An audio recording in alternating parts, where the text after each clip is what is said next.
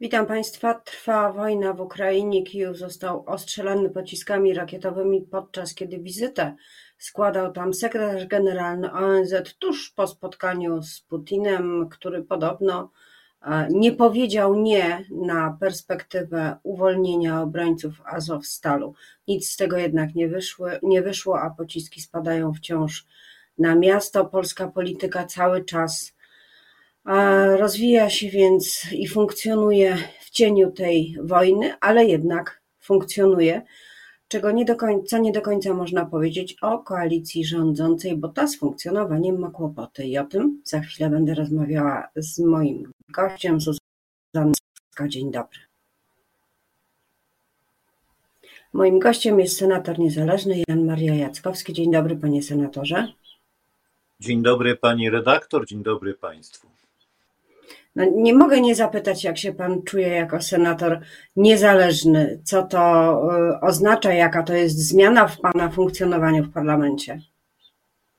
Pani redaktor, no niezależny to byłem zawsze w moim życiu, natomiast jestem teraz niezrzeszony, tak? To znaczy niezależny mówię w sensie poglądów oczywiście, natomiast niezrzeszony jestem, ponieważ formalnie nie jestem członkiem żadnego koła ani klubu parlamentarnego. Jak pani zauważyła, zostałem wykluczony 22 lutego za rzekomo, no właściwie za to, że przedstawiałem poglądy na temat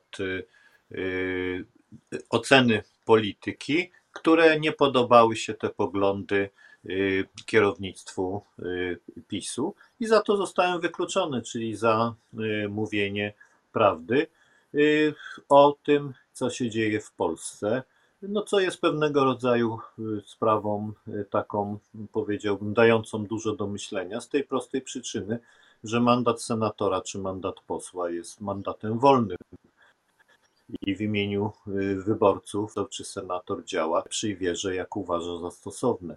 Natomiast cenzurowanie, próba ograniczenia wolności wypowiedzi no jest i sprzeczna z konstytucją i z jakimiś zasadami demokracji. Tym bardziej, że ja w moich wypowiedziach odwoływałem się przecież do programu Prawa i Sprawiedliwości, do tych deklaracji, które były składane i poza to nie wychodziłem w moich wypowiedziach. Natomiast to, co krytykowałem, to prędzej czy później również przedstawiciele kierownictwa potwierdzali moją krytykę, czy Polskiego Ładu, który teraz będzie zupełnie zmieniany, czy piątki dla zwierząt, czy negatywnych zjawisk takich jak kolesiostwo, nepotyzm. Trzeba było specjalną uchwałę przyjąć przecież. Panie senatorze, ale jeśli kierownictwo musiało potwierdzać pana opinię, to tym gorzej dla pana, co zresztą widać było po decyzji o wykluczeniu pana z klubu. Senator może być i powinien być niezależny w poglądach, ale w wyborach być niezależnym jest trudno, chyba że na to pan właśnie liczy, że ma pan tak silną pozycję w okręgu w północnym Mazowszu, że nikt i nic panu nie zagrozi, będzie pan mógł pełnić mandat, nawet bez poparcia głównych politycznych sił. Wiadomo, że na gruncie senackim są dwie: opozycja i władza, i zamieniają się miejscami właśnie w Izbie. Tak jest. Ja jestem senatorem ziemi ciechanowskiej. Mam zamiar ubiegać się o reelekcję. Na razie jestem, jak wspomniałem, senatorem niezrzeszonym. Natomiast są to wybory jednomandatowe, przy czym trzeba też pamiętać, że w tych wyborach będą de facto dwa bloki. Ja mówię o rywalizacji senackiej. No będzie obóz rządowy, który będzie wystawiał swoich kandydatów, zapewne we wszystkich okręgach. I będzie obóz opozycyjny, szeroko rozumiany od lewicy po centroprawicę, który z kolei też prawdopodobnie we wszystkich okręgach będzie wystawiał swoich kandydatów i nazwa tego bloku to będzie tak zwany blok senacki. Zresztą to jest mechanizm, który jest znany i te dwa bloki będą między sobą rywalizowały o mandaty, przy czym to są wybory większościowe, jak wiadomo, jednomandatowe, Więc tutaj sytuacja prawdopodobnie będzie podobna jak przy wyborach na prezydentów największych miast, tak? Tu nie wystarczy 30% poparcia, tu potrzebne będzie większe poparcie.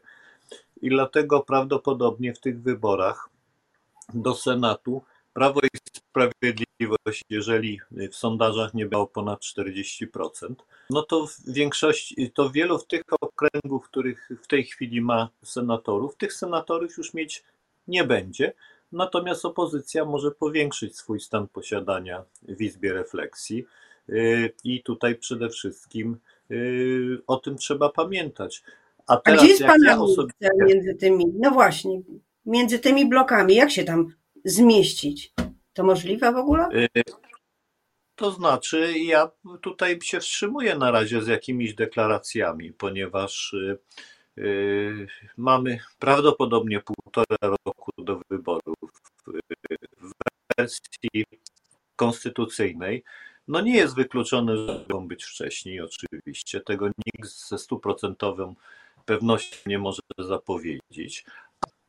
Jest taśma czasowa, która z kolei powoduje, że tutaj różne warianty mogą się pojawić. Ja tutaj dlatego myślę, że przedwczesne są te deklaracje. Jak będą się zbliżały wybory, to ja oczywiście jasno zadeklaruję, w jakiej konfiguracji będę w tych wyborach ubiegał się o reelekcję. Jestem w stałym kontakcie z wyborcami. Miałem konferencję prasową po moim wykluczeniu, wydałem oświadczenie. Ono wisiało na różnych portalach lokalnych u mnie w okręgu, a więc w Ciechanowie, w Mławie, w Płońsku, w Żurominie, w Przasnyszu.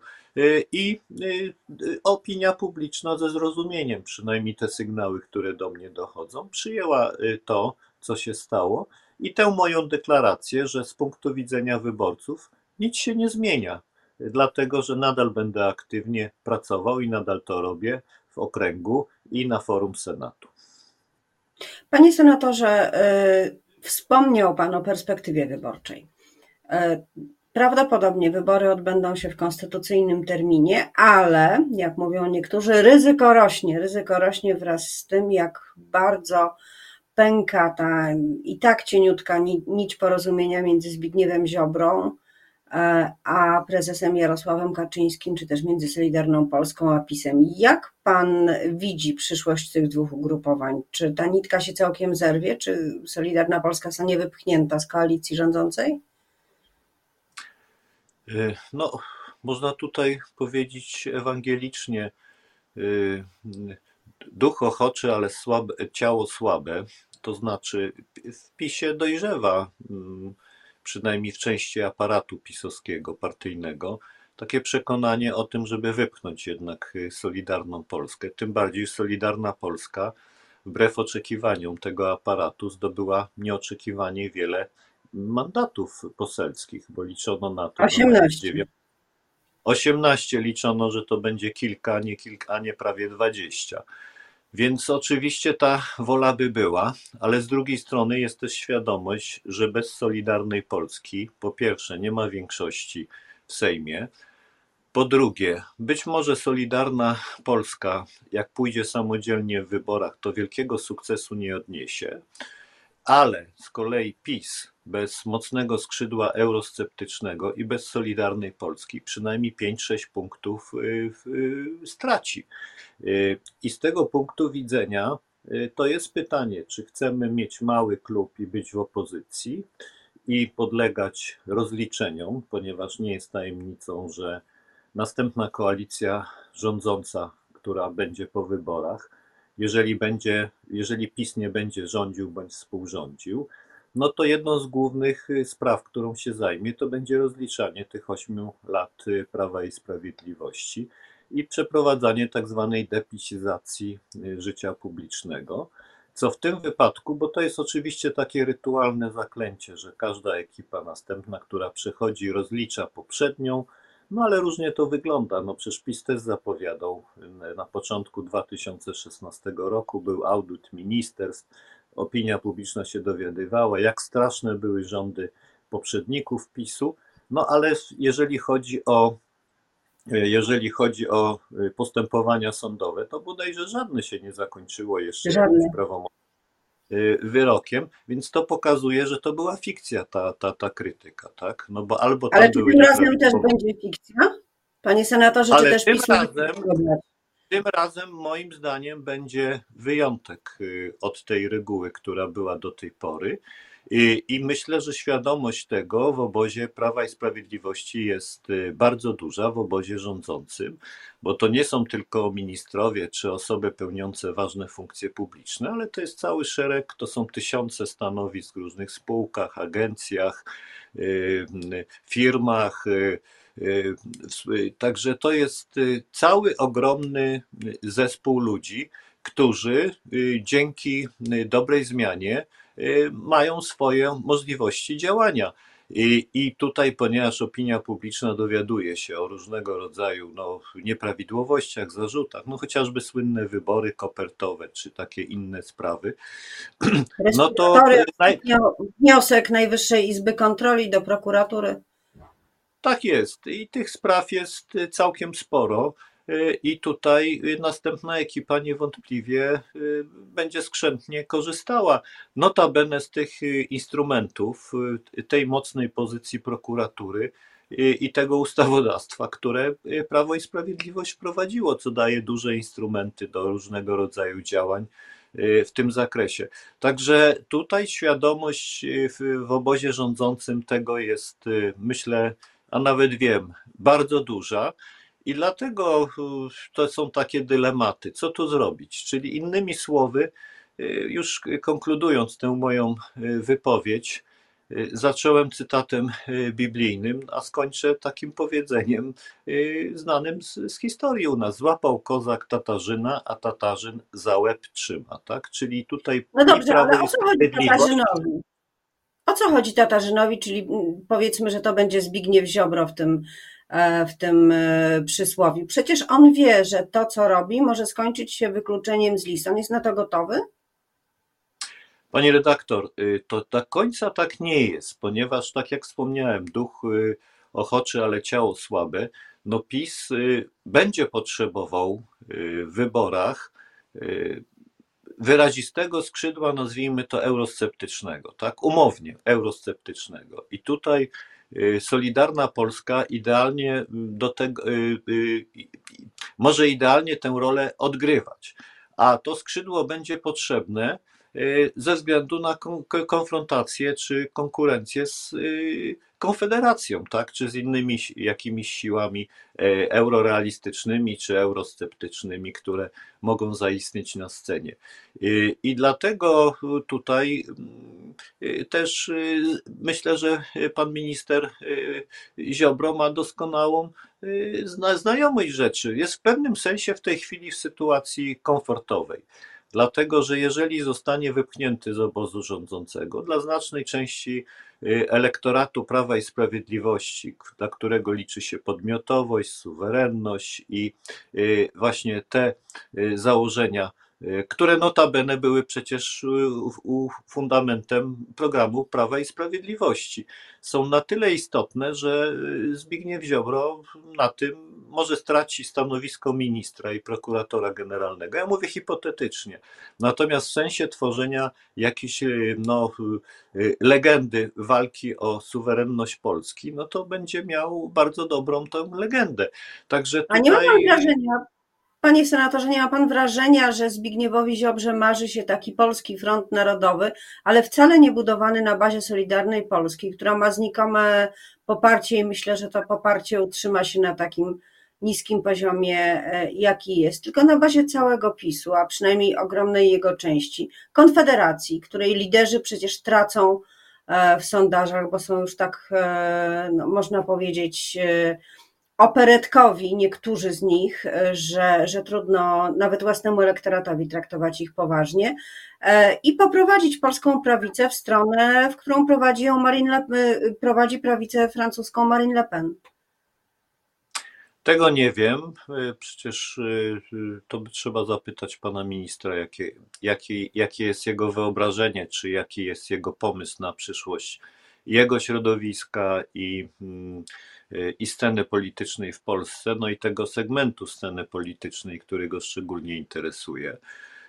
Natomiast w tle oczywiście jeszcze jest jeden element tej sytuacji, tej układanki, o której w tej chwili dyskutujemy. Mianowicie jest to kwestia, co będzie w przyszłości z Prawem i Sprawiedliwością, bo pani redaktor, no jest chyba dla wszystkich oczywiste, że w sytuacji, gdyby PiS po następnych wyborach nie był partią rządzącą bądź współrządzącą, bo może być też taki wariant, no to zacznie się atrofia Prawa i Sprawiedliwości, ponieważ nabrała ta partia w tej chwili typowych elementów partii władzy, no więc jak traci ktoś władzę, no to znaczna część aktywów personalnych odpada, odchodzi, zacznie się moment rozliczeń, zaczną się też problemy rozliczenia samego PiS-u i różnych osób sprawujących prominentne funkcje, o czym mówiliśmy wcześniej. I to wszystko spowoduje, że ta atrofia będzie następowała. Natomiast oczywiście to nie znaczy, że wyborcy, którzy mają taką wrażliwość i którzy popierali Prawo i Sprawiedliwość, znikną ze społeczeństwa, tak? Więc będzie potrzeba, nazwijmy to językiem takim politycznym, zagospodarowania tej części elektoratu. I być może w tym zakresie będzie się otwierała jakaś nowa przestrzeń. Może to będzie jeden byt, może to będą dwa byty. Trudno w tej chwili spekulować. Tu jest jeszcze jeden istotny element tej całej sprawy, mianowicie mamy wojnę w Ukrainie, mamy falę uchodźców, mamy inflację, mamy drożyznę, mamy kryzys gospodarczy, który dotyka niektóre kraje europejskie, nie mówię o Polsce w tym momencie jeszcze, ale i inne kraje. Mamy sytuację po pandemii, a więc mamy czynniki, które sumowane będą prowadziły do obniżenia poziomu życia społeczeństw europejskich. Nie tylko w Polsce, ale również i w innych krajach. I jak to wpłynie na nastroje społeczne, nastroje opinii publicznej i na życie polityczne, w tej chwili trudno nawet sobie to wyobrazić. Czy jak na przykład w Polsce opinia publiczna przyjmie to obniżenie poziomu życia, które będzie ewidentne i będzie dotyczyło bardzo szerokich grup społecznych, czy będzie za to obwiniany Putin, czy za to będzie obwiniana na przykład rządzący obóz w tej chwili w Polsce, czy jeszcze ktoś inny. Także to nie znam odpowiedzi. Sądząc na przykład z wyników badania dotyczącego inflacji, kiedy ponad 50% społeczeństwa mówi, że za inflację nie odpowiada właśnie wojna czy warunki kryzysowe w Unii Europejskiej po pandemii, tylko odpowiada wprost Narodowy Bank Polski. To pewnie pokazuje, jak sympatie polityczne przekładają się na opinię o rzeczywistości albo odwrotnie. Tak jest, ale my w tej chwili jesteśmy w szoku tym, co się dzieje w Ukrainie, tak, tej wojny, tego bestialstwa rosyjskiego, barbarzyństwa, tych zbrodni wojennych, no i tych informacji, które niestety codziennie do nas napływają. No ale prędzej czy później opinia publiczna jednak będzie też się interesowała bardziej tym, co się dzieje wokół nas samych.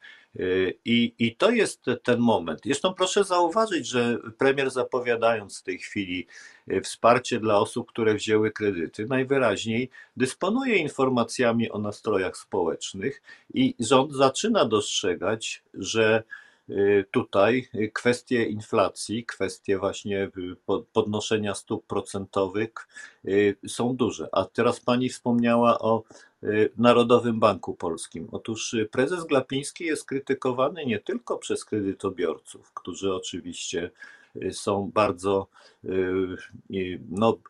bardzo niezadowoleni z tego, że po prostu usypiano ich czujność, mówiono, że nie ma inflacji, że nie będzie podnoszenia stóp procentowych przy kredytach, a więc, że można brać te kredyty w sposób taki bardzo stabilny i bezpieczny, ale też jest krytykowany przez wcale pokaźną grupę osób, które są albo w wieku okołoemerytalnym, albo w wieku już emerytalnym, które całe życie sobie odkładały na to, aby na jesień życia mieć jakieś fundusze, mają jakieś kapitały pogromadzone, większe, mniejsze, w zależności od możliwości zarobkowania w czasie, gdy były te osoby aktywne zawodowo. I w tej chwili patrzą, jak te zasoby po prostu im znikają. I to jest też część elektoratu Prawa i Sprawiedliwości. Proszę zauważyć, to są właśnie osoby, które już są w sile wieku i przez to, że przecież stopy procentowe na lokatach są ujemne, po prostu codziennie, każdego dnia tracą dorobek swojego, czy znaczną część dorobku swojego życia. I te osoby też są bardzo niezadowolone z prezesa Glapińskiego, który dla nich, słusznie czy niesłusznie, to jest osobny temat do dyskusji dłuższej, jest traktowany jako twarz tego ich tracenia tych środków na potrzeby życiowe. Ostatnie pytanie to jest pytanie o przywództwo w Prawie i Sprawiedliwości, ponieważ prezes Jarosław Kaczyński zapowiadał zresztą już parokrotnie, że po następnych wyborach być może odejdzie na emeryturę. Zresztą też jest w wieku, kiedy prowadzenie tak dużej partii może być kłopotliwe.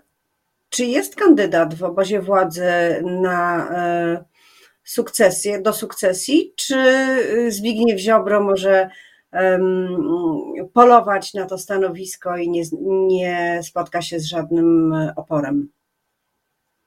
No, trzeba przyznać, że pan minister Ziobro jest politykiem, który wie, czego chce, który jest zdeterminowany, nie boi się podejmować odważnych decyzji